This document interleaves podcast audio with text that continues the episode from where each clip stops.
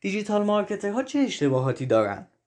سلام من علیرضا ابراهیمیان هستم از دیجیتالینگ و توی این اپیزود می‌خوام راجع به اشتباهاتی که digital marketer ها تو ایران انجام میدن باهاتون صحبت بکنم. امیدوارم که با من همراه باشین.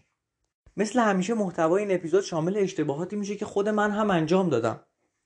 هم اشتباهاتی که خودم انجام دادم تو مجموعه مختلف پروژه های مختلف کمپین های مختلف و اشتباهاتی که دیدم توسط digital marketer های دیگه. قرار راجع به هفت از این اشتباه ها صحبت کنیم و در انتهاش بگیم که باید چیکار بکنیم. حالا راه حل چیه؟ اوکی این اشتباه وجود داره. به جاش میشه چیکار کرد؟ اولین اشتباه ترس یا تنبلی از مشخص کردن هدفه. چیزی که خودمون همیشه ازش فرار می‌کنیم یا اینکه ترس داریم که اصلا هدف گذاری بکنیم چون می‌دونیم که بهش نخواهیم رسید. یا اینکه یه هدفی می‌ذاریم که اصلا خودش شفاف نیست. نمیشه اندازه گیریش کرد. قابل دستیابی نیست. یا بعضا مرتبط به کارمون هم نیست و زمانش هم مشخص نیست. بعد میگیم که هدف گذاری کردیم. مثال می‌زنم. اگه ما قرار برای کمپینمون یا نه برای این فصل هدف گذاری کنیم طبیعتا اون هدف باید برای خودمون اول شفاف باشه. دو اینکه اون هدف رو بتونیم اندازه‌گیری کنیم به خاطر اینکه ما ابزارهای تحلیلی داریم. سه اینکه این هدف باید قابل دستیابی باشه. خیلی از مواقع من تو مجموعه دیگه دیدم این رو که هدفی گذاشتن که اصلا بهش نخواهند رسید. به هر حال باید یه بررسی بکنیم ببینیم که واقعا با توجه به منابع خودمون با توجه به بودجه خودمون چه هدفهایی می‌تونیم بذاریم که بهش برسیم. از طرفی بعد اون هدف مرتبط باشه به کسب و کارمون به کار مرتبط باشه. خیلی از مواقع هدفهایی که می‌ذاریم در راستای اون هدف اصلی ما که رشد مجموعه باشه نیست. و نکته آخر اینکه خودمون رو گول می‌زنیم یعنی براش زمان نمی‌ذاریم. وقتی زمان نذاریم خب این دیگه بازه دیگه. این کاملا یه هدفی که یه زمانی بهش خواهیم رسید ولی مشخص نیست. یادمون باشه توی این دنیایی که اینقدر سریع و سیر داره همه چی تغییر می‌کنه ما بدون زمان گذاشتن برای هدفهامون به جای خاصی نمی‌تونیم برسیم. یعنی نمی‌تونیم یک پروژه باز بذاریم. شما مثلا ممکنه یک سال توی مجموعه بخوایم کار بکنیم هدفهایی که می‌ذاریم توی اون یک سال باید مشخص باشه. سه ماه دیگه شش ماه دیگه اینا باید مشخص و برنامه‌ریزی شده ببریم جلو. حالا راه حل چیه؟ چه باید کرد؟ اول اینکه ما ممکنه برای کارهامون برای کارهایی که توی مجموعه داریم انجام میدیم یا حالا پروژه‌ای که خودمون داریم انجام میدیم ممکنه اول برای مشخص نباشه. خیلی گنگ باشه این موضوع هدف گذاشتن خیلی گنگ باشه. مثلا اینکه من سه ماه دیگه قرار ده میلیون به فروش برسونم از طریق این چنل هایی که در اختیار دارم شاید یکم کار سختی باشه. نتونم به این راحتی انجامش بدم. خیلی راحت می‌تونیم با هدف های کوچیکتر شروع کنیم. چند تا هدف کوچیکتر بذاریم. مثلا برای شبکه های اجتماعیمون برای page اینستامون برای کار سئومون. بعد کم کم بیایم هدف های بزرگترش هم بکنیم. این هدف ها رو پیشنهاد می‌کنم یه جایی document کنیم. یه جایی بذاریم بمونه و اینو حتی می‌تونیم با افراد تیم هم به اشتراک بذاریم. اینطوری هر کسی که به هر حال اون هدف ربط داشته باشه مصممتر میشه برای اینکه بهش برسه. چون می‌دونه قرار به یک هدفی به یک goal ی set شده. و در نهایت هم بگم ممکنه ما یه هدفی رو سه ماهه بذاریم ولی توی یک ماه و نیم بهش برسیم. هیچ ایرادی نداره. خب اونو update می‌کنیم. یواش یواش یاد می‌گیریم که با توجه به چیزی که ازش داریم تجربه کسب می‌کنیم چه زمان بندی باید انجام بدیم؟ چه عددهایی باید بذاریم؟ یواش یواش دستمون میاد که هر شبکه اجتماعی هر رسانه‌ای که داریم چطور باید براش هدف گذاری کنیم؟ ولی به هر حال باید از یه جایی شروع کرد. بریم سراغ اشتباه دوم نداشتن action plan یا یه برنامه عملیاتی مناسب. این اشتباهی که خیلی از digital marketer ها دارن من هم بعضا شده این مشکلی رو داشتم یه برنامه عملیاتی وجود نداشته که ما بدونیم چه زمانی چه کاری توسط چه کسی باید انجام بشه؟ این سه تا سوال باید بهش پاسخ داده بشه توی action plan. به هر حال digital marketer ها خودتون بهتر می‌دونین که با افراد مختلف توی تیم ممکنه در ارتباط باشن. با گرافیست با کارشناس محتوا اگر متفاوت هستش توی تیم با تیم فنی با افراد مختلف ممکنه در ارتباط باشن. وقتی ما یه کمپینی داریم برای مثال حالا action plan رو بیشتر توی کمپین می‌خوام مثالش رو بزنم. وقتی یه کمپینی داریم باید مشخص بشه که چه کسی چه کاری باید انجام بده. اینجوری هم خودمون منظم میشیم یعنی اولین دلیلش اینه که اصلا کارمون منظم پیش بره. دو اینکه ارتباط خیلی حرفه‌ای تری با افراد تیم داریم. چون به هر حال هر کدوم از این افراد کلی کار دیگه دارن. با کلی آدم دیگه هم ممکنه در ارتباط باشن. ولی اگه من بدونم که مثلا از گرافیستم چه زمان این کار رو می‌خوام اون آدم خودش رو آماده می‌کنه. قبلش هم باش صحبت کردم بابت زمان و اینها. و اون آدم قول داده بابت این اتفاق. خیلی از مواقع تاخیرهایی که صورت می‌گیره به خاطر همین نداشتن action plan ه کار منظم پیش نمیره. اینم بگم باز دوباره action plan باید با حضور همه افراد تیم شکل بگیره. من نمی‌تونم برای خودم همینجوری زمان بندی کنم بعد بیام بگم که شما این کار این, زمان انجام بده. چون من کار جز... جزئیات کار همه افراد رو که نمی‌دونم. حالا راه حل چیه چیکار باید بکنیم؟ باز هم به نظرم خیلی سختش قرار نیست بکنیم. می‌تونیم از یه Google Sheet خیلی خوب استفاده کنیم. اسم افراد رو بزنیم کارهاشون رو زمان بندیش و همه رو انجام بدیم و اون Google Sheet رو با بقیه به اشتراک بذاریم. سومین اشتباهی که دلم می‌خواد خیلی راجبش صحبت بکنم document نکردن کارهایی که داریم انجام میدیم. یعنی مستندسازی. ممکنه ما 6 ماه یک سال دو سال سه سال پنج سال توی مجموعه باشیم. کارهای مختلفی داریم انجام میدیم. هر روز به هر حال در حال کسب تجربه هستیم. خیلی از این موارد رو ممکنه یادمون بره. خیلی از این مواقع واقعا نیازه که یه جایی مستند بشه.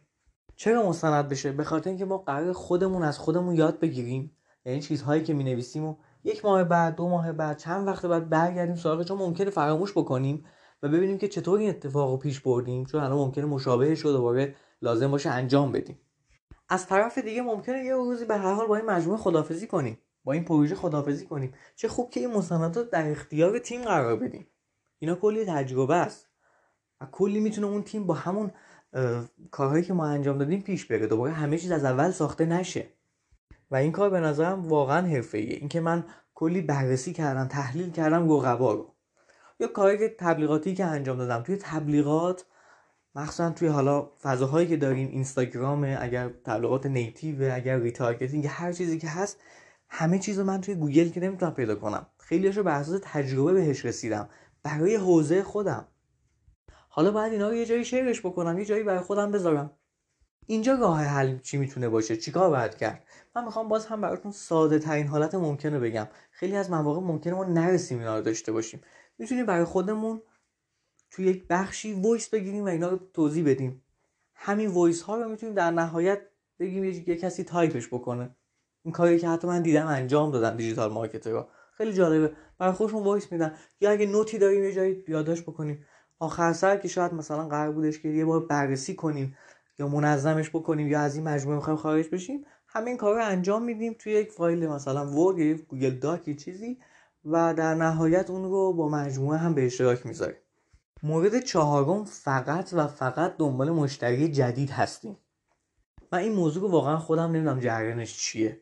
خیلی از مواقع من این رو می‌بینم که ما دنبال این هستیم که ورودی سایتمون رو بیشتر کنیم. ترافیک بره بالا. مشتری همینطور اضافه بشه. همش در حال این هستیم که مشتری ها رو مشتری جدید رو جذب کنیم و هزینه زیادی خب برای تبلیغات میشه.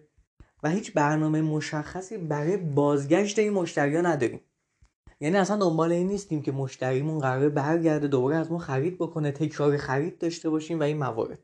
این موضوع خیلی موضوع گسترده ایه اما اینو باید به خاطر داشته باشیم که هممون می‌دونیم که هزینه این که من بخوام مشتری دوباره برگردونم و دوباره تکرار خرید داشته باشه خیلی خیلی کمتر از اینه که من بخوام یه مشتری جدیدی رو داشته باشم. حالا توی این موضوع چه باید کرد؟ واقعا این چه باید کرد خیلی طولانیه ولی توی همین اپیزود خیلی کوتاه بهش اشاره بکنم که به طور کلی لازمه ما از حال و هوای مشتریان گذشتهمون با خبر بشیم. یعنی اینجا یه ذره از ابزارهای دیجیتال ممکنه فاصله بگیریم. ممکنه لازم باشه که باهاشون تماس بگیریم. ببینیم که آیا از محصول ما از خدمت ما راضی بودن؟ تجربهشون چی بود؟ نظرشون به طور کلی چی بود؟ خیلی بهتره که این ارتباط مستقیم صورت بگیره. اینکه براشون اسمس بزنیم اینکه بهشون ایمیل بدیم همه اینها خیلی خوبه و می‌تونیم داشته باشیم جزء برنامهمون. ولی اگه می‌خوایم از الان شروع کنیم به اینکه ما تکرار خرید داشته باشیم یا دنبال مشتری جدید نگردیم خیلی مشتریان قبلی رو هم اکتیو بکنیم لازمه که یکم باشون صحبت بکنیم. خیلی از مشتریان دوستان وقتی خرید می‌کنن ممکنه ناراضی باشن ولی هیچ وقت سراغ ما دیگه نمیان. هیچ وقت هم بهمون کامنتی نمیدن. خیلی از مشتریان بالعکس هم موقع کامنتش نمیدن اتفاقا خیلی خوبه که دلجویی بکنیم راجع به این موضوع ازشون. در نهایت وقتی اینها رو لیست کردیم وقتی متوجه شدیم که اشتباهاتمون چیا بوده یا اصلا نقاط قوتمون چیا چه مشتریانی ما رو دوست دارن بیایم بهشون آفرهای مختلفی بدیم. حتی محصولات جدیدمون رو یا خدمات جدیدمون رو معرفی بکنیم. همین تماس گرفتن ساده هم حتی میشه ما رو دوباره به خاطرشون بیاد. یعنی ما رو دوباره به خاطرشون بیارن و ممکنه دوباره با اون تماس بگیرن. ممکنه ازمون دوباره خرید بکنن. یعنی همین یه تماس ساده هم به تجربه اینو میگم که باعث شده این اتفاق بیفته. حتی یه شاخصی هست به اسم NPS یا Net Promoter Score که می‌تونیم حتی این شاخص رو یعنی نظرسنجی رو از اونا داشته باشیم و ببینیم واقعا NPS مون چقدره. حالا من توی این اپیزود خیلی جا نداره به NPS صحبت کنم. توی اپیزود دیگه حتما راجبش صحبت خواهم کرد. یادمون باشه همه مشتریا یه وجه اشتراک دارن. اونم که همشون به همون پول دادن. ولی واقعا اینکه اون هر کدوم از مشتریا چه تجربه ای داشتن بعد از اینکه از ما خرید کردن کاملا متفاوته. و ما خیلی از مواقع اینو متوجهش نمیشیم. کسی که از ما سایت اومده توی سایت ما توی اپلیکیشن ما خرید کرده محصول گرفته دیگه بعدش نمیفهم چه اتفاقی افتاده. پس لازمه که جویای این موضوع بشیم. اشتباه پنجم اسمش اینه. رسیدن به اهدافمون با هر روشی که ممکنه. اصطلاحا من بهش میگم خفه کردن مخاطب. یعنی ما برای اینکه بخوایم به فروش بیشتر برسیم برای اینکه بخوایم به اهدافی که اصلا در نظر گرفتیم برسیم از هر روشی دنبال مشتری میگردیم دنبال مخاطبانمون میگردیم و دنبال اینکه بیان از ما خرید بکنن و این باعث اسپم شدن میشه. یعنی در واقع داریم spam marketing انجام میدیم. این موضوع هم تو ایران خیلی به نظرم باب شده. ما روش های مختلفی داریم. برای اینکه بخوایم حالا مخاطبانی که به ما اعتماد کردن و اطلاعاتشون در اختیار ما قرار دادن رو برگردونیم. push notification ایمیل و اس این سه تا روش سه تا روش permission marketing هستن. یعنی اجازه داده کاربر که من بیام و باهاش حالا در ارتباط باشم بهش پیام بفرستم و از این جور موارد من بعضی از مواقع بیش از حد دارم این کار انجام میدم و واقعا برندم و محصولم و خدمتم و زیر سوال می‌برم. باید به این موضوع دقت کنیم. ممکنه که من وقتی push ارسال می‌کنم ایمیل ارسال می‌کنم اسمس ارسال می‌کنم یه تعدادی از من خرید کنن خب okay این طبیعیه. ولی اون تعدادی که ایمیل رو باز کرده ولی اصلا کلیک نکرده اسمس رو دیده من که نمی‌دونم اون در لحظه چه فکری کرده. ممکنه بره توی توییتر هر چیزی که دلش می‌خواد راجع به من بگه ولی همه آدما باز این کار نمی‌کنن. باید حواسمون به این ماجرا باشه. این اطلاعات دست ما به عنوان امانت دوستان. اینجوری باید بهش نگاه بکنیم. یعنی من قراره به درستی ازش استفاده بکنم. نه اینکه یک باره مثلا به خاطر یک کمپین بارها و بارها اس ایمیل ما بمبارون قرار نیست بکنیم مشتریامونو یا مخاطبانمونو. این رو باید یادمون باشه که ما تمام تلاشمون بر بهبود تجربه کاربری و یا مشتریه. یعنی user experience یا customer experience اگه قرار نیست این تجربه رو بهتر بکنیم حداقل خرابش نکنیم. حالا چه کار باید کرد؟ راه حل چی می‌تونه باشه؟ پیشنهاد من اینه که از segment کردن کاربر رو استفاده کنیم. قرار نیست به همه اسمس بدیم. می‌تونیم به یه بخشی از کاربرانمون اسمس بدیم. قرار نیست به همه ایمیل ارسال کنیم. قرار نیست به همه push notification ارسال کنیم. می‌تونیم اینا رو با segment کردن خیلی راحت تر بکنیم. اشتباه شیشم که بعضا مطمئنم هممون این اشتباه انجام دادیم. نداشتن خلاقیت کافی توی محتوا و کمپین هامونه اینو باید بدونیم که خلاقیت یه چیز ذاتی نیست. کسی خلاق به دنیا نمیاد. اما می‌تونیم اینو پرورش بدیم. با مطالعه کردن با بررسی کردن case های مختلف با حالا گیم های مختلفی که وجود داره که باعث میشه خلاقیتمون رو پرورش بدیم. همه اینها باعث میشه که این کار رو انجام بدیم. اما خیلی از مواقع به دلیل تنبلی فقط می‌خوایم تیک کارها رو بزنیم. و کار خلاقانه پیش نمیره. اینو در نهایت باید یادمون باشه که صرفا یه محصول خوب محتوای خوب یا خدمت خوب اصلا کافی نیست. در کنارش باید اون خلاقیته باشه که آدم ها جذبش بشن. حالا چیکار باید بکنیم؟ راهی که وجود داره اینه که اولا برای موضوعات مختلف می‌تونیم از دیگران هم کمک بگیریم. مثلا اگه من می‌خوام یه متن تبلیغاتی بنویسم می‌تونم از کپی ها کمک بگیرم. یا اینکه خودم راجبش علممو ببرم بالا مطالعه داشته باشم. خلاقیت واقعا نیازمند یه زمانه. شما نمی‌تونید در لحظه همینجوری کارهای خلاقانه انجام بدین هیچ وقت این اتفاق نمی‌تونه بیفته. من اینکه خیلی تمرین کرده باشید و چیزی که من پیشنهاد میدم اینه که جدا از حالا کمک گرفتن از تیم و اینکه زمان می‌ذارین و مطالعه می‌کنین از کیس های مختلف ایرانی و خارجی هم استفاده کنید و الگو برداری کنید به هیچ وجه کپی برداری نکنید ولی الگو گرفتن از اونها هم می‌تونه خیلی ایده های خوبی بهمون به بده. پس این لازمش اینه که من دوربرم رو بررسی کنم. ممکنه رقبام خیلی خلاقانه برخورد نکنن. ولی من قراره که مجموعه های مختلف کمپین های مختلف محتوای مختلف رو ببینم و مصرف کنم.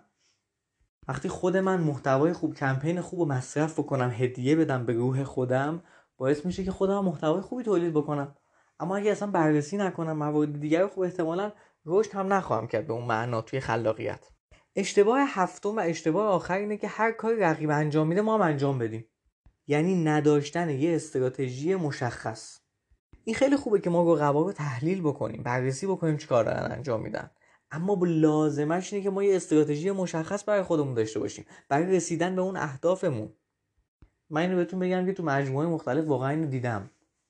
یعنی حتی به هم گفته شده مثلا توی مجموعی که آقا این رقیب کار انجام داد چرا ما انجام نمیدیم؟ میگم بابا اصلا این جزء استراتژی ما نیست. اصلا من نمی‌دونم چرا این کار داره انجام میده. شاید این کار کار اشتباهی باشه. قرار نیست هر کاری اون انجام داد ما انجام بدیم به خاطر اینکه حس کنیم ازش داریم فاصله میفته به خاطر اینکه حس کنیم که ازش عقبیم. چه باید کرد؟ حالا راه حل چیه؟ اول اینکه واقعا اگه استراتژی مشخص داشته باشیم مدیر عامل مجموعه هم بیاد راجبش صحبت کنه ما می‌تونیم باش بگیم که استراتژی ما چیه و چرا می‌خوایم به این با این روش ها به هدفمون برسیم.